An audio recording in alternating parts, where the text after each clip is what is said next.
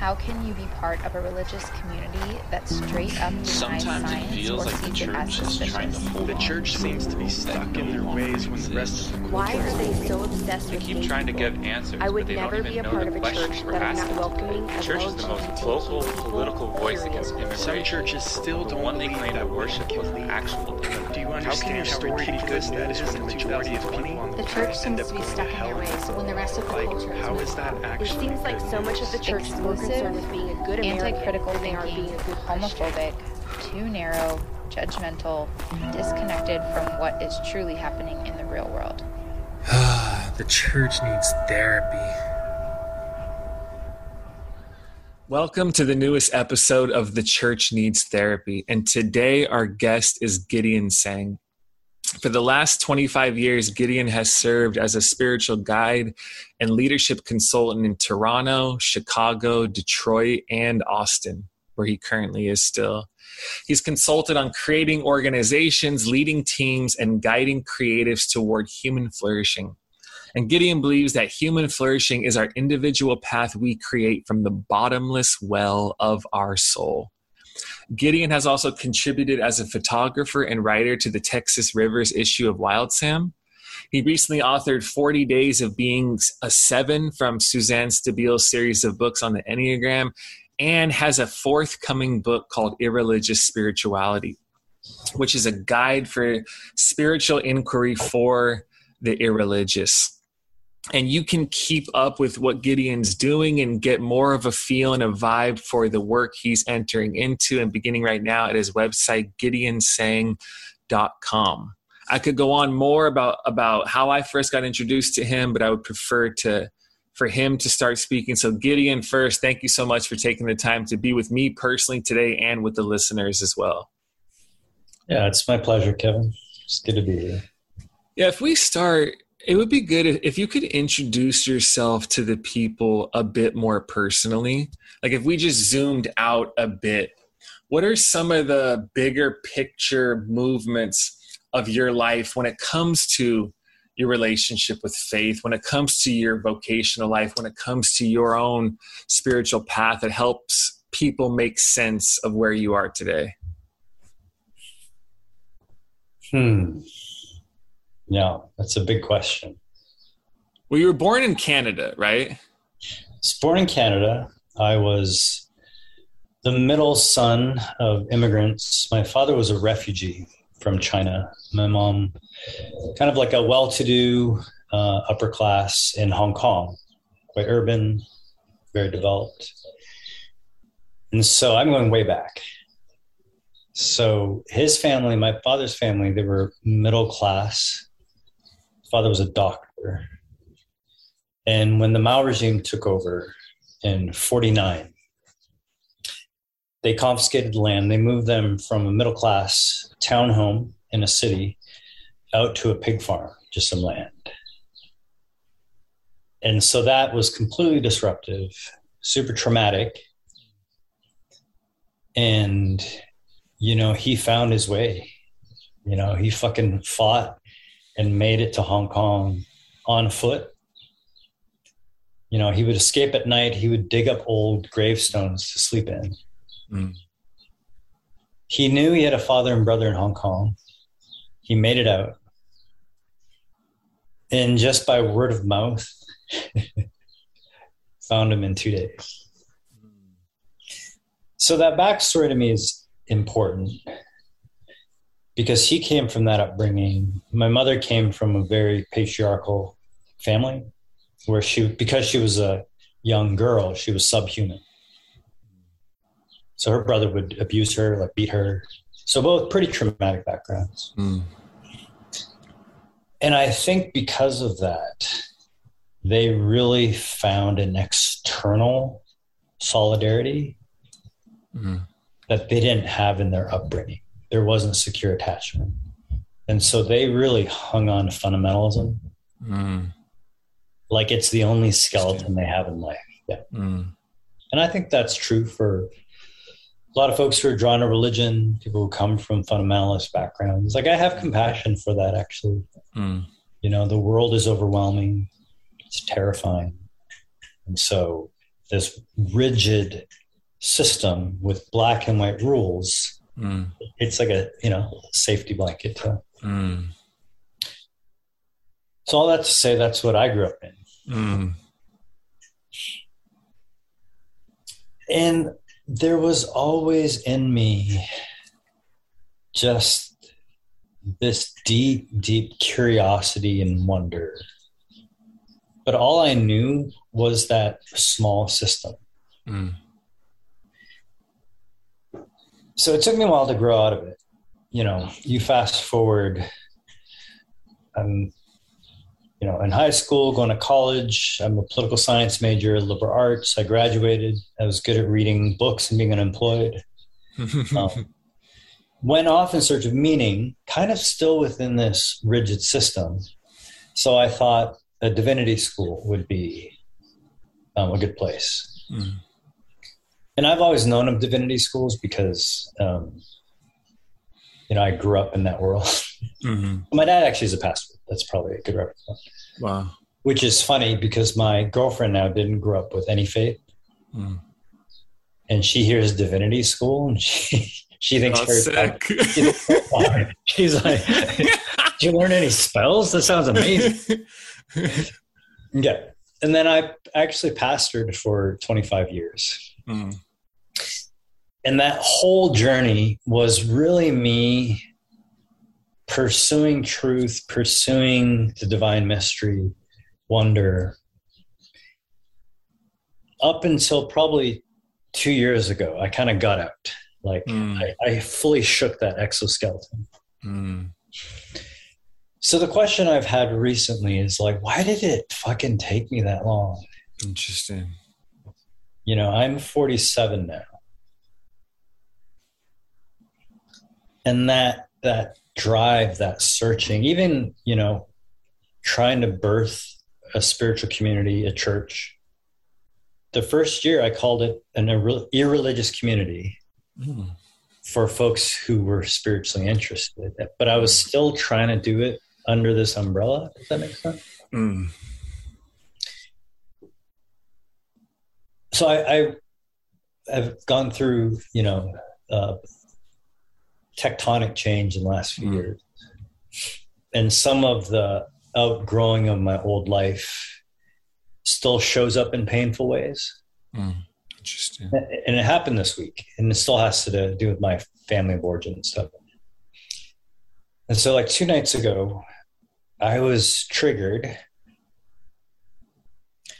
i was angry i was angry at myself for being angry Mm.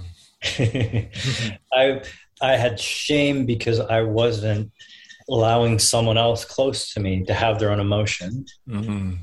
I was letting theirs bleed onto me. And you know, I just had I had a night of of being messily human just two nights ago. Mm. And the next day I went to see you know, as things often line up, went to see my therapist. And I do this form of therapy called internal family systems, Mm. which you're kind of going back to younger selves to kind of heal. Which, by the way, just first of all, the way you're telling the story is amazing. So this is already so good, and it's anticipating so many questions I have, which is awesome. And when you mention family systems and where I'm at, my wife. So we're in Honolulu, and my wife has her own practice out here. So she's an MFT. So basically, I'm in her. This is our bedroom from COVID, but this is her office. So family systems. It's all. There's many other people who talk about family systems on this computer right here, but it's just usually my wife saying stuff to them. So Uh, I love Lo- already so good, man. Keep going. So a couple memories surfaced.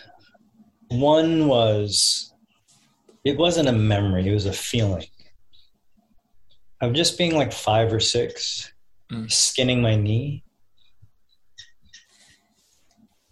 and crying. I'm five years old, you know, and was told that that emotion is not welcome. Mm. Stop crying. Be tough. So fast forward two nights ago, I was angry at myself for not being tough enough. And then the other one, which pro- answers your actual original question of or the question I have too in my spiritual journey. You know, why did it take me so long? I guess there's two answers. One is that's just my journey. Mm. That just is. That simply is. And the second was, you know, I have memories of in middle school without going too much into it. I think the, you know, I love my parents. They did the best they could. The model of parenting was, to, it's a little bit like training a horse, like learning how to ride a horse. I think that's that generation of parenting to break their spirit so that they'll go wherever you want them to go. And we moved to Hong Kong for a couple years when I was in middle school. And I remember being suicidal or just having suicidal thoughts. And I thought, I was like, oh, probably everyone in middle school has that. Until I started sharing that story, people were like, uh, no, I didn't feel suicidal in middle school. and it was, I think, the the life force, the part of me that was trying to come alive Mm. outside of this rigid structure and it was it was beat it was like beat down Mm. and so i think my journey i wandered a lot with within kind of pretty rigid religious structures Mm. and then it took a painful journey it took a divorce Mm. um, and it took being a spiritual leader in a community in a church Mm. Um, i don't recommend being divorced while you're leading a spiritual community Mm. Hmm. it was painful but it was the last piece that i needed Mm. just just to get me into my life come alive Mm. Yeah, no, that is. I mean, I asked that story, or I asked that question to begin with for a lot of people, and that was a. Uh, I feel like I could already sense a collective people listening in. Of I could have just never asked you a question again, and you could have kept going. But that was, I know you can feel that journey. I think there's so much of it where my experience was probably more similar to your girlfriend's now, where I didn't grow up in the church, so I didn't have the baggage. I didn't have a reactionary sense. I wasn't really reacting strongly to any sort of fundamentalist tradition. I had a much different experience where I had my own existential crisis at 16, 17, and seeing and experiencing mushrooms as a guide, had this spontaneous awakening moment at 18 that gave birth to everything else that came after. You know, so my experience was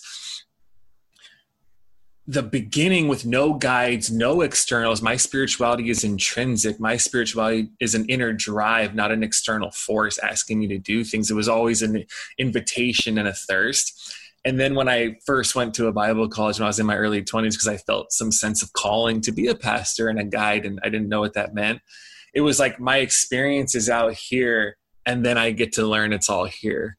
And then the, the takes a little bit of time where I'm like, okay, it's actually out here but like when you describe the the the comfort and security of the fundamentalism and the rigid traditions for people coming out of trauma people with a shaky sense of self or whatever those things are i think for me it was like that was helpful for 2 years.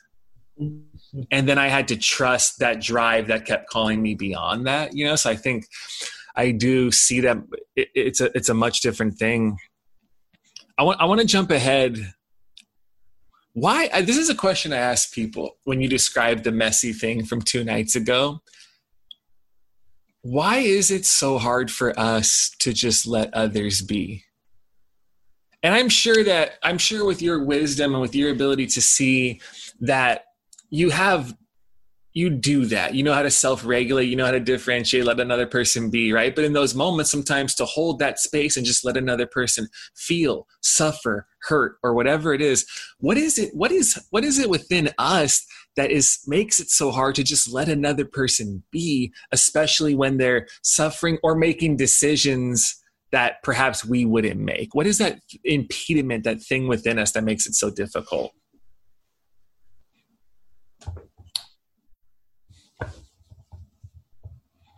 I can probably speak more specifically to two nights ago.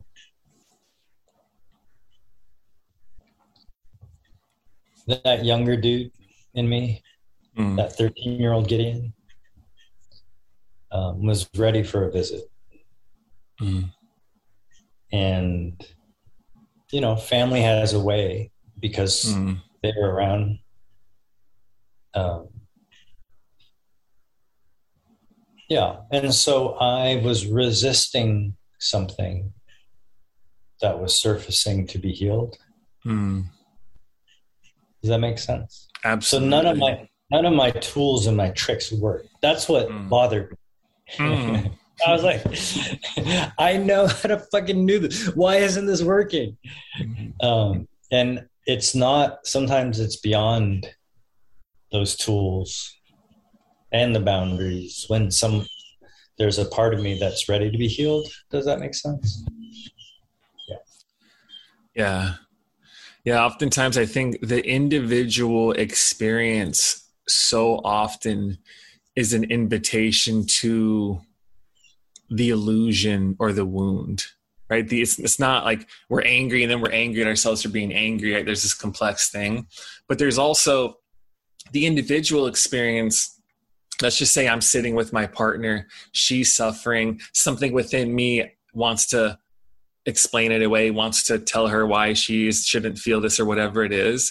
But it's also like that individual experience oftentimes invites us to these broader illusions of the thing i actually have to accept is like the people you love are going to suffer and the people you love are you going to hurt or it, it's resurfacing resurfacing wounds where it's like it's not really about you it's actually about this broader thing that i still have to come to terms with overcome or transcend within me so we think we're resisting the thing but it's actually this broader thing that it's requiring us to see and face that oftentimes like creates that rub you know what i mean by that Yeah, totally. yeah that makes yeah sense. as you as you get older and you talk about belief systems exoskeletons right? We can talk about the relationship between like extrinsic spirituality the external things intrinsic the drive the direct experience and all that. I'm jumping ahead just because of some of the unique things you said in your story. If we think about there's many different ways to say this the relationship between waking up and growing up. The relationship between spiritual experience this direct knowing or being known of the divine mystery and god spiritual intelligence now what do we believe about it?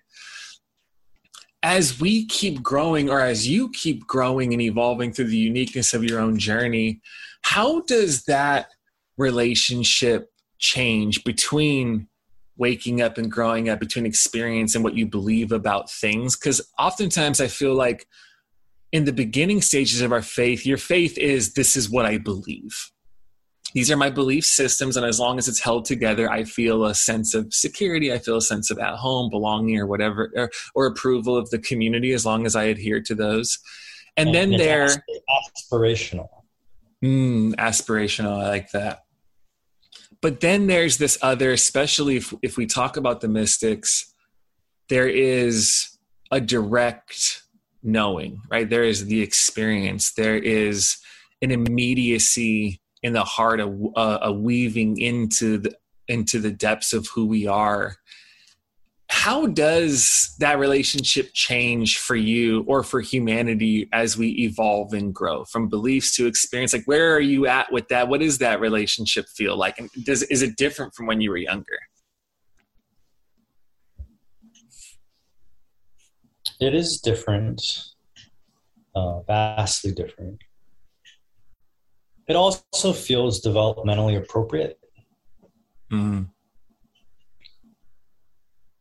So I'm a cerebral person. And so everything filtered through my head, mm, including feelings. mm. Like I would go, I think I'm happy. I think I'm sad. and then faith were primarily thoughts and Mhm. beliefs. Mm, and I, you know, I have compassion for that. I, I just think that's just where I was Mm-hmm. in my twenties and thirties. That's Mm. as far as I could go, and that's okay. Where you are is always where you're at, Mm. and it's okay. Mm. So the journey for me, and it seems like is common. At some point,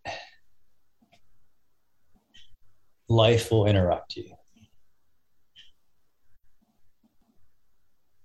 You know, I, I, I don't know anyone who gets a pass.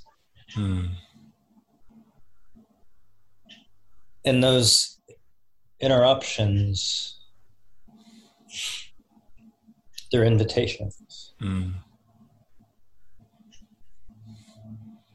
That's how you know Gideon was a pastor for so long is those good little turns of the phrase and those one liners right there. You know, anytime you get the interruptions or invitations, that's the, the great experience of the words over years, man. So good. And you don't choose them because they're too hard, you know? Mm. They'll choose you. Mm. And in those moments,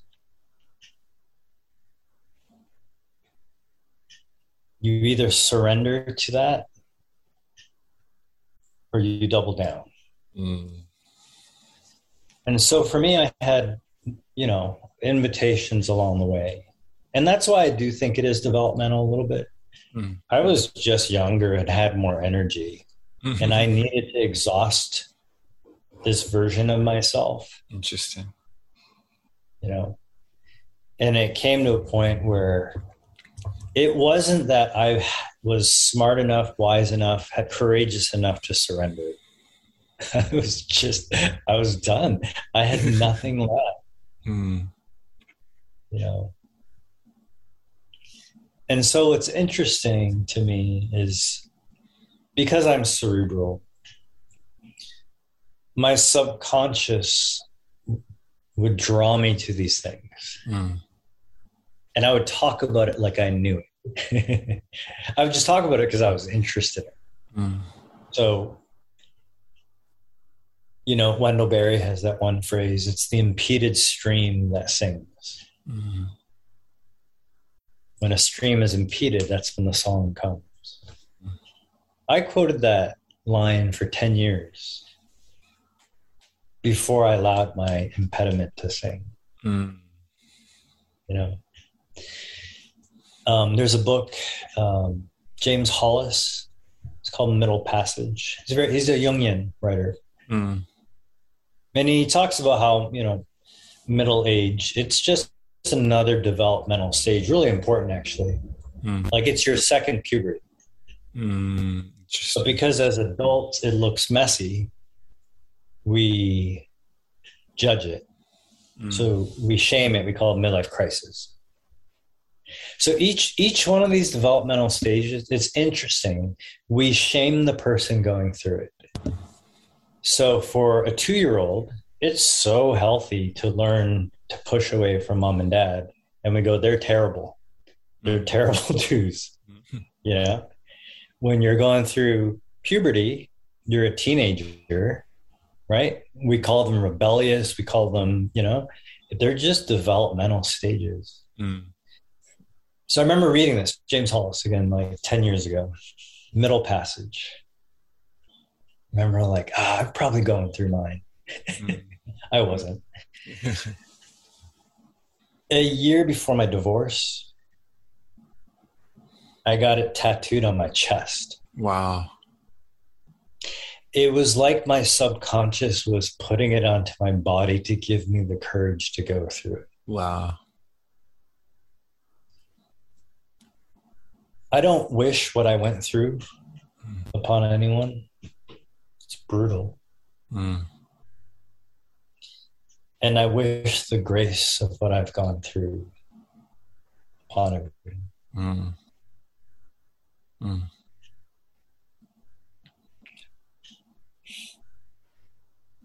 So, with that, which is so well said, the interruptions as invitations, the the way in which those interruptions and the, the unique form of suffering that is present within that and, and how we in, in the interruptions and how we relate to them kind of chooses us and finds us.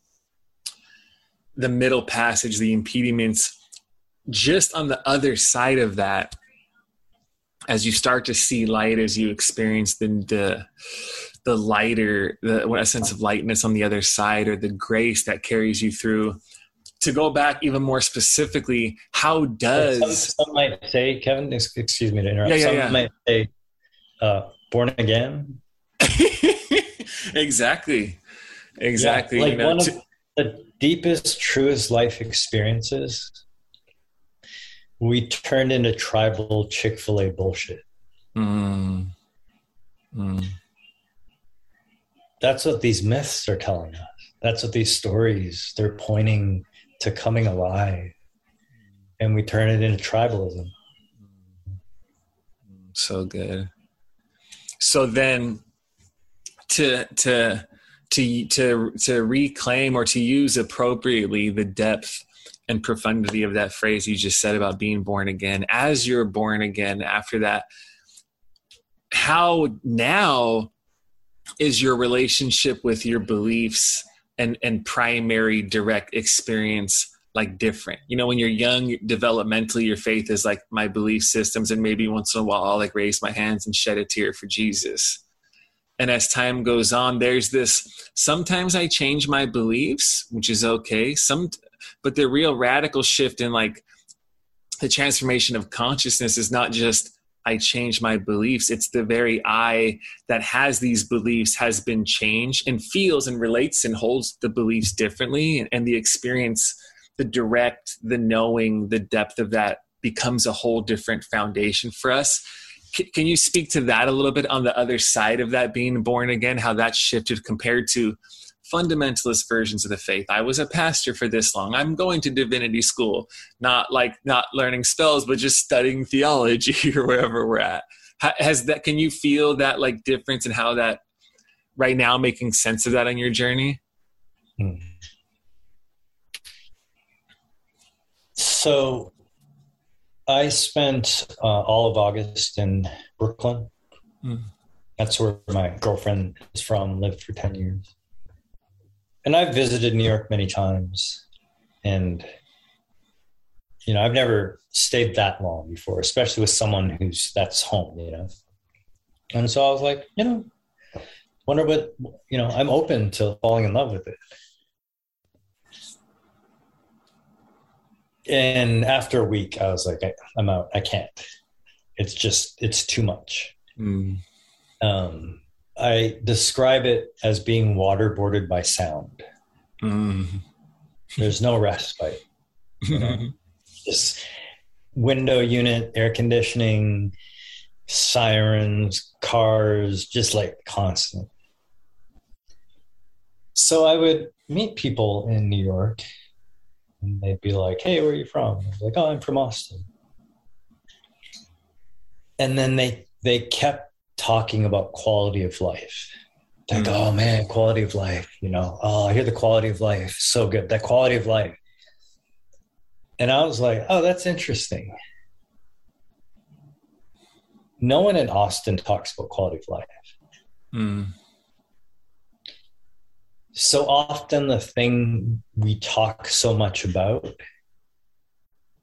is the thing we don't have. Mm-hmm. So, are you familiar? You, are probably familiar with wabi sabi. Mm-mm. It's like a philosophy of life, ceremony, ritual, and design out of mm. Japan. So it's now probably on the forefront of culture, more known from a design standpoint, but it's much deeper than that. By the way, I'm going to interrupt. If Larry, if my good friend Larry is listening in, I feel like you may have told me this. So if when Gideon's telling me about this, just know you may have told me. So please forgive me for forgetting. Go ahead. so it's existed in Japan for centuries. Hmm. But they didn't name it. No one named it. And then um, this one guy I have the book here actually. Leonard Koren. He has a couple books. Mm. Um, I believe I could be wrong on this detail.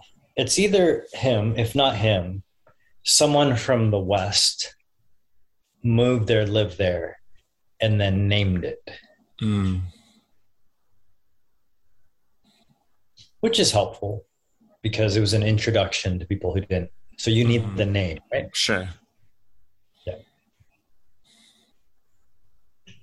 So it's like going from a life and a faith where I was naming everything. Mm. I was trying to name the nameless. Mm. I was trying to give words that are always too small Mm. to the divine, Mm. to the transcendent. And it's okay. I think it's helpful that we need words. Mm.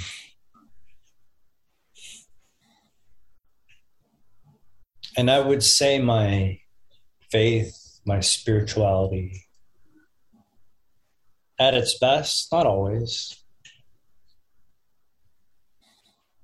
is nameless Mm.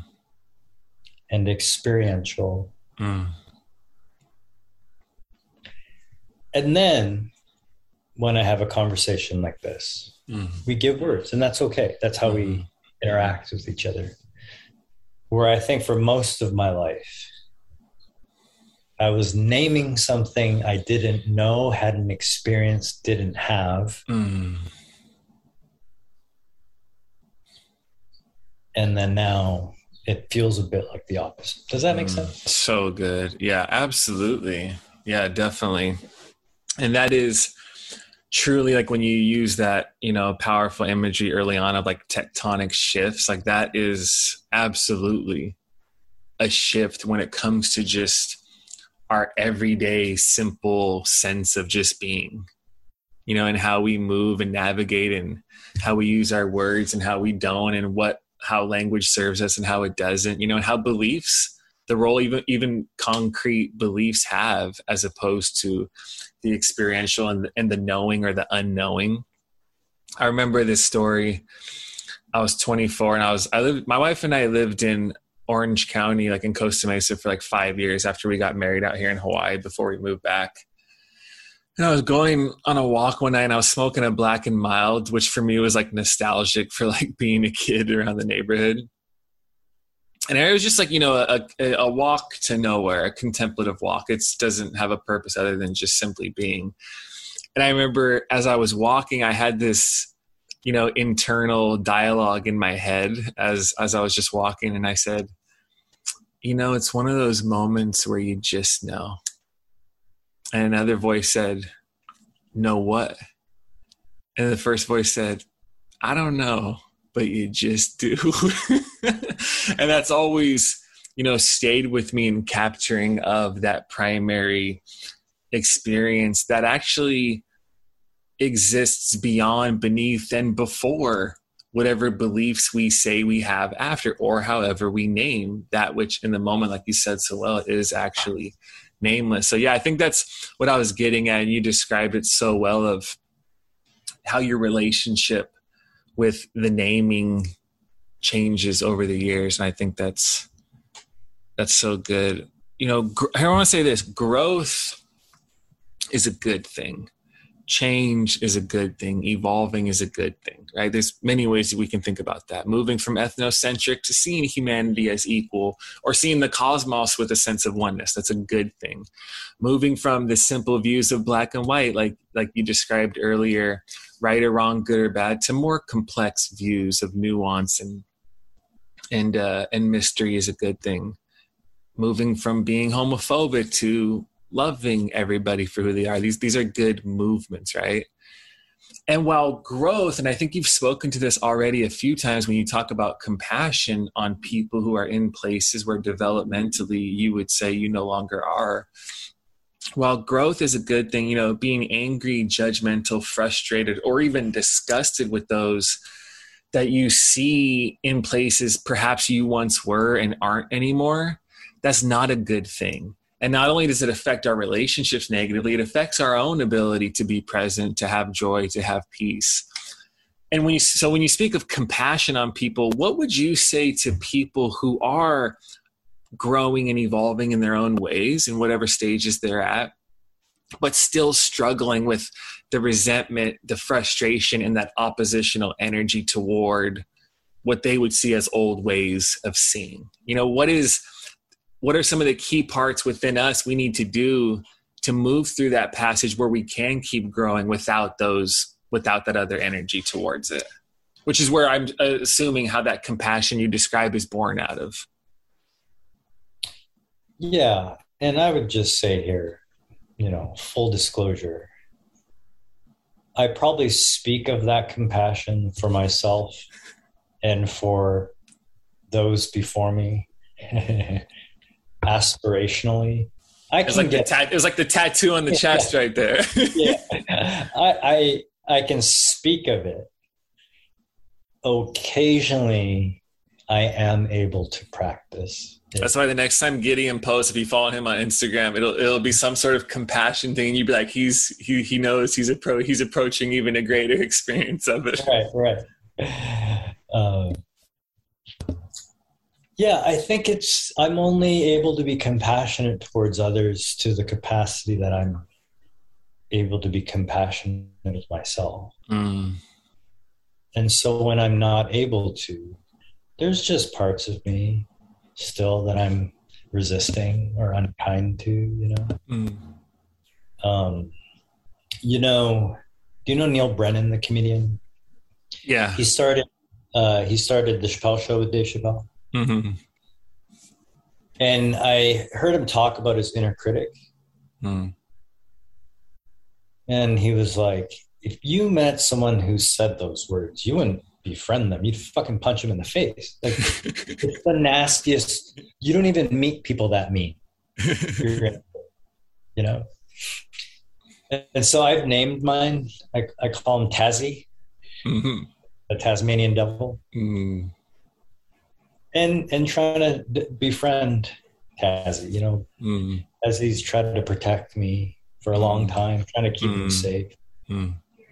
It's hard though, mm. and so my work, I feel like, is more within, and when I'm able to heal parts of those myself, when I'm able to offer compassion to those parts, when I'm able to be with Tazzy and Tazzy's not driving. Mm. You know, Tazzy's still in the car, hopefully in the back seat. Mm. And it's those moments then I have compassion to give. Mm. I've been there. I know what hmm. that's like. Hmm. You know, we can only operate at a level of consciousness, and that's that's just it. No one that there's really nothing to forgive, even when when you understand that. That's hmm. that's all we are Mm. Mm. Yeah. Yeah, I want to uh I mean, I think all I think even that picture the last, you know, all 35ish minutes from your story to those first answers, I think gives the listener such a good sense of who you are and where even even with those limitations obviously, but a good sense and a feel of who you are and where you are and you know, and I'm I'm grateful for that because I think that bigger picture vision is just so helpful. You know, even me too. Like I reach out to people I want to talk to. Where if I reach out to them without a podcast, it would be weird to be like, "Hey, you want to talk for an hour?" But we never met. Like, so obviously, I I do this too because I'm I enjoy hearing all of that too, and I and I resonate with it, and I just I can feel like the sort of energy of it as a whole, and, and kind of where you're at, which just seems like such a good thing so I want to talk about, you know, some of the things I see on your website, gideontsang.com, which is a relatively new website, um, I think. Hmm. Right? Yeah. Um, I want to talk about a couple things on there and which expresses, I think, some of how your vocation, some of your life, your natural desire to be a guide for others is sort of continuing into a new form right now. Uh, at least that's how I read it, you know, from a distance, which I think is a great thing. And you know, one of the things you say on the on the website says instead of outsourcing our personal and spiritual growth to an external structure, how can we access discernment within all of us to flourish spiritually? And you ask the question do we have a plan for our own human flourishing? Why, why are these such important questions right now for the you know the irreligious spiritual people the, the spiritually curious and for those desiring healing and wholeness in their own life why for for you are these questions sort of helping us kind of point us forward towards new possibilities I think a lot of it comes from, you know, 20 some years of working within institutions. And in institutions, because of scale, Hmm. economic viability just inevitably becomes the horse. Mm. And then you've got the buggy behind it, which is spirituality. Mm. Inherent within that design, then, your goal is to keep people, not to free people. Mm. And so, if you have a school that's trying to keep someone in the school forever, it's a bad school. I would even say if there's a therapist who's trying to keep you forever, Mm. not a great therapist. Mm. And I would just bump up against my idealism and then my current reality. Mm. The idealism of really wanting to help people taste Mm. the beauty of being alive, of feeling connected, not disconnected from each other and the world we live in. You know, at the heart, that's what I, that's why I was doing it, you know? Love it. You, and you just anticipated my next question too, by the way. So that was so good. And then I was leading an organization. Hmm. You know, hundreds of volunteers, staff, just you're you're managing. Mm. And so when I left that, I left because of an uncomfortable situation. You know, the short of it is when you lead an institution, I knew this. Part of my job was to get pr- projected onto, Hmm. which I don't recommend, by the way. Good times. Sometimes when I tell people about like those types of dynamics, which it doesn't only happen in pastoring, but pastoring is like a convergence and a cluster fuck of like all these different hard parts of Yeah. the startup, the therapist, the this, the emotional complexity, the dual relationships, like all these different things converge into this crazy thing where I'm like, it's like what you said. You're like, you have moments where you're doing that where you're like, I really wouldn't wish this upon anyone in in the, in the toughest Upon moments, you know. And on anyone, yeah. Mm. Yeah. And so it all worked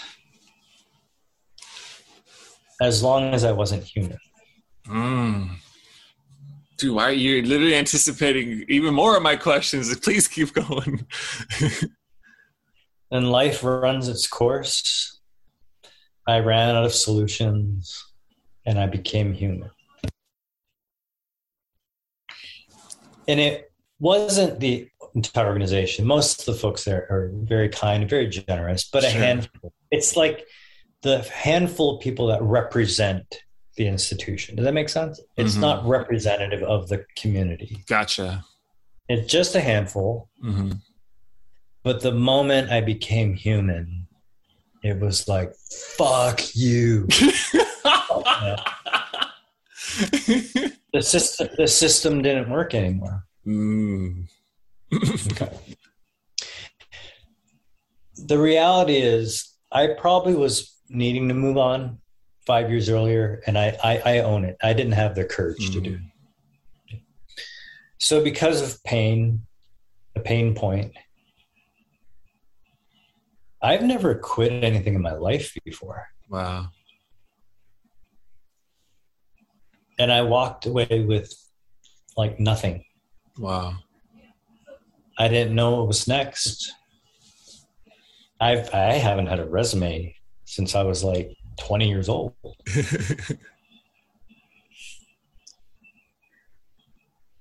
and I wouldn't have chose it. But it ended up being, you know, more than a year of negative space. Mm. I know it sounds, you know, if I describe like, oh, I, I just had a year where I didn't do much. Most people are like, that's that's amazing. Mm. It's uncomfortable. Mm. You know, there's a lot of who am I? Mm. What is life? Mm. What is this universe? Mm. Do I have a place in it? Did I waste 20 years? Wow.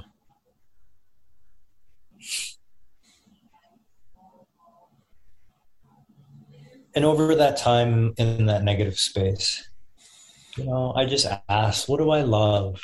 Mm. What is my voice Mm. in this world? And there was so much of the bullshit that came with what I did before. There's so much that's also lovely, many beautiful Sure. people. But what I loved the most was having spiritual conversations with people who were not religious Mm. or didn't even realize it was spiritual conversation. Mm. And I, I was like, I'm, I love that. And then I had to ask, does the world need that? Mm. I didn't know. Mm. I didn't. Yeah. And so putting myself out there, again, I had always outsourced everything. Mm. I had a vision for this organization. I had this vision for this movement. I really never sat and had a vision for my own life. Wow.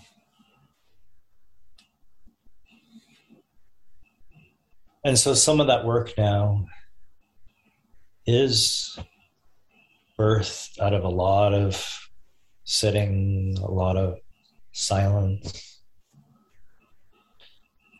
And then when I first started meeting with people, I was I was nervous. Mm. I don't know if I know how to do this. And it turns out I've done it for over 20 years. Mm. Mm. and it's not coming from my mind anymore. Mm. Again, one of those aspirational things I talked about for many years. You know, Martin Buber, and Mm. he talks about the space between. Mm. And I talked about that aspirationally, theologically. And now I find if I if I can sit and am fully with that space in itself is divine. Mm. There's so much wealth and creativity and healing there. Mm. And so, yeah, that's kind of the path that I took. Yeah, no, that's. Uh, it's funny after you do something. I mean, not your whole life, but forever, especially twenty years concretely, and then you're returning to essentially, you know, substantively the same work in terms of the core. When you're asking, what do I really care about here? You know, what is really me? You know, what was just me keeping the thing going? But it's it's it's funny because the vulnerability of it's so real to return. You're like, can I do this? Like, can we talk? and to have that moment. But it's so cool because I see in, in in your journey and sense that some of the the challenges, the pains that you describe through that middle passage in a universal sense, but just specifically right now from people, leaders transitioning from congregational life, I feel like you and other people like you, even some who I know personally, are kind of possibly, and I don't want to put that pressure on you, but like for, for some people, etching out new grooves and new possibilities for a lot of people who have been in congregational life and pastoral life who want to reclaim their life, want to fully embrace who they are, who intuitively know that means I probably will no longer be a part of the thing as much as I love it and have compassion on it when I'm at my best. But know that, like, the same energy, the same heart, and the same tools that you've kind of taken along the way that allow you to do that still allow you to, like, I always think pastors can do so much. You know, if they've done it well. I mean, you talk about like on your website when you, t- you use that phrase of like how do we create from i think it's like the bottomless well of our soul? Like in terms of creating and organizing and being present and planning talks i'm like you really like the value that someone like you or others have to bring to individuals organizations is really almost like you can't even quantify it you know? So there's so much there. Um and i think a part of the landscape of the uh, trends in the church, people leaving, people not going back. I think pastors waking up to these profound do I like what I'm doing? Do I have joy? Have I, like you said, tasted that which I keep naming for others so poetically and beautiful every damn week, you know, all the time? And I think the courage to go through that year, which no one could know what it was like, you know, in that year, like you said, of negative space, right? That liminal unknowing in between. But to come out, I, I mean, that that's one of the reasons, like why I said, where I'm fascinated in, in finding your journey so good is I think there is an etching out of a way for people who, a lot of people who are looking for a way out for their own life, just trying to save their own life you know, trying to taste a little bit of what they've been working for for the sake of others for so long. Um, I want to return to because you anticipated the whole if I'm human here, that's the one no for for us. That's a no for me. What with with all of your experience, what is it about? It could be just a tribalistic sense of religion. It could be churches specifically. It could be our culture. But what what makes it so hard for the pastor to be fully human? What about that is dangerous or a threat to people? Like what is why is that such a it's not only individual there's a there's a culture and a system in place that seems to make that virtually impossible for so many people. And i think we're seeing that at a pretty collective level in, in ways right now. So can you speak to that a bit? So i'd like to own that part of the story. Mm. That's my own journey of pretending not to be human. Mm. I learned that at a young age. Mm. And then I started the church. I built the system. Mm. By the way, Gideon's mature enough to own that, which I love. But I'm an, I'm the one to say I think on a collective level that's also so. Go ahead. and I also yeah I I also was recreating something that was there as well, but it felt it felt familiar. Mm. You know, whatever dysfunction you grew up with, oftentimes you recreate it as an adult because it's familiar. Mm. So that was rewarded to not be human. Mm. And I was like, I'm going to make a fucking profession out of it. and I, I think it comes from yeah i think it's deeply human mm you know i think religion has a way of doubling down but it's not that different you know like we don't have time to go into the left leftist fundamentalism mm. which is cancel culture mm. um, but it's a similar perfectionism because we are not able to accept our imperfections I am not. And so, whatever is internal, it was my own inability to be human. And I created a system that didn't allow for my imperfections. And I thought I had the energy and the zeal to keep not being human, to be a saint, as some would say. Um, and I would say that's in every human system because it's deeply a part of our experience. And then you have the rare ones who come alive with all of their light and their shadows. Um, and they pointed the way for me. You know, I would read of them, and I was like, "Is that is that possible? Can that be?" You know. And I think part of what I love about my work now, like, I, I get to come alongside people who are wanting to come alive and to witness. It's it's deeply beautiful and it it's it really is such an honor. Yeah, yeah and and i love just the language of i mean that right there coming alongside of people who want to come alive. And that's again where i see the natural continuity perhaps from a deeper place from a more embodied place from a more integrating the parts of us you know into one thing place you know which i assume seems to be like a, a, a really important part of your journey. But it's just a beautiful way to describe even for those who are pastoring in congregations who can connect with the substance of what they're doing without the horse you know being the thing that drives the whole thing where the substance is like what happens in the end when i'm tired you know as opposed to like the energy being there and you know seeing the continuity of it is just is again like it, it's just it, i think it shows so many it shows a path forward for for so many people and it's just beautiful when you actually connect with the substance of what we do you know and why we do what we do. You're like this is actually quite amazing. Even that that divine space in between you know and the ability to be present to that when when we have the capacity to sit with that and let it you know envelop us and just rest in the simple feeling. You're like this this can be when you say like the people who've come alive showed you the way you're like there's moments like this can just be it you know like this thing whatever it is and oh man i love that uh here here here's uh for my last question.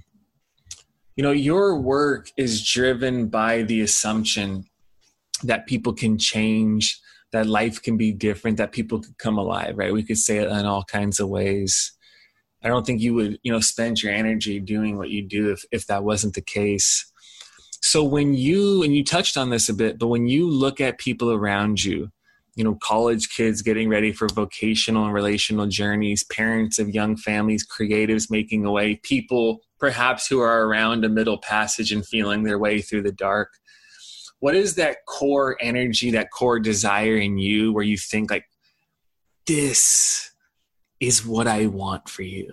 Like this is what i hope for you. And then as a guide say and i will commit like you said to come alongside of you and do as much as i can as far as you allow me to help guide you into like what is that thing that's driving you for that kind of unique and strange and weird and amazing life and thing you're doing so are you asking what the motivation yeah like when you, you when you look at the people who you grow to care about the people you sit with it's like what is that driving force of like man i just want like when you say i want people to come alive i want people to know that they're okay. I want people to trust that perhaps in the midst of the chaos, this is actually a safe and loving and kind universe. Like, what what is that drive? You know? Yeah, it's simply, you know, what's the last meal you had that blew your mind? Hmm.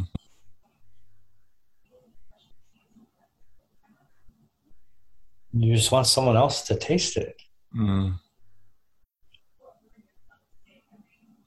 And when I finally got to live and experience the thing I was aspirationally talking about for so long. Mm.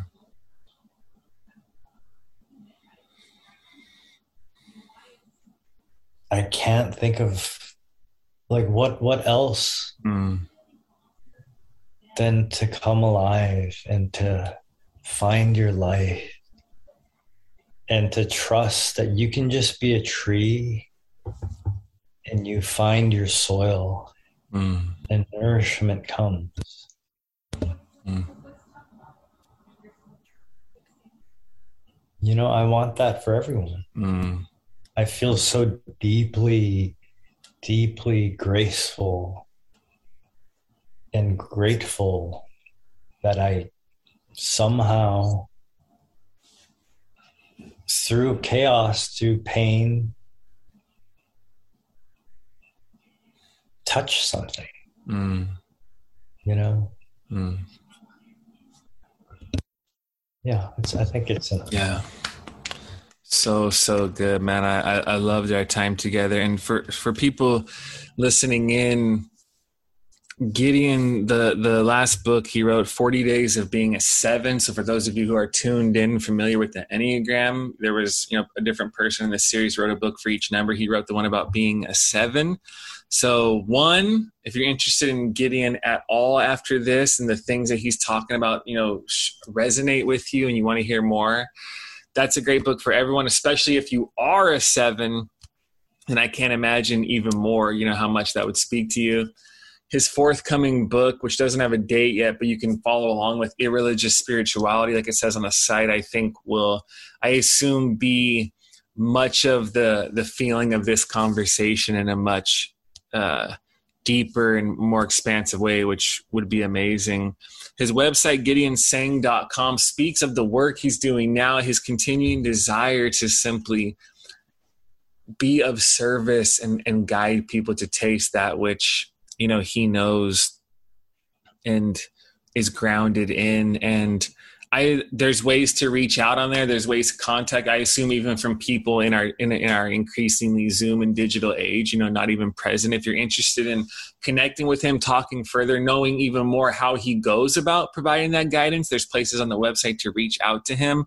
So please do that, and I look forward to whenever more writing comes out. You know, to stay in touch about that and yeah man thank you so much for for doing this i think the i think people listening in will will love it and also for me just wanting to reach out and connect man i, I really enjoyed this time a lot Yeah, thanks, Kevin. That was fun. okay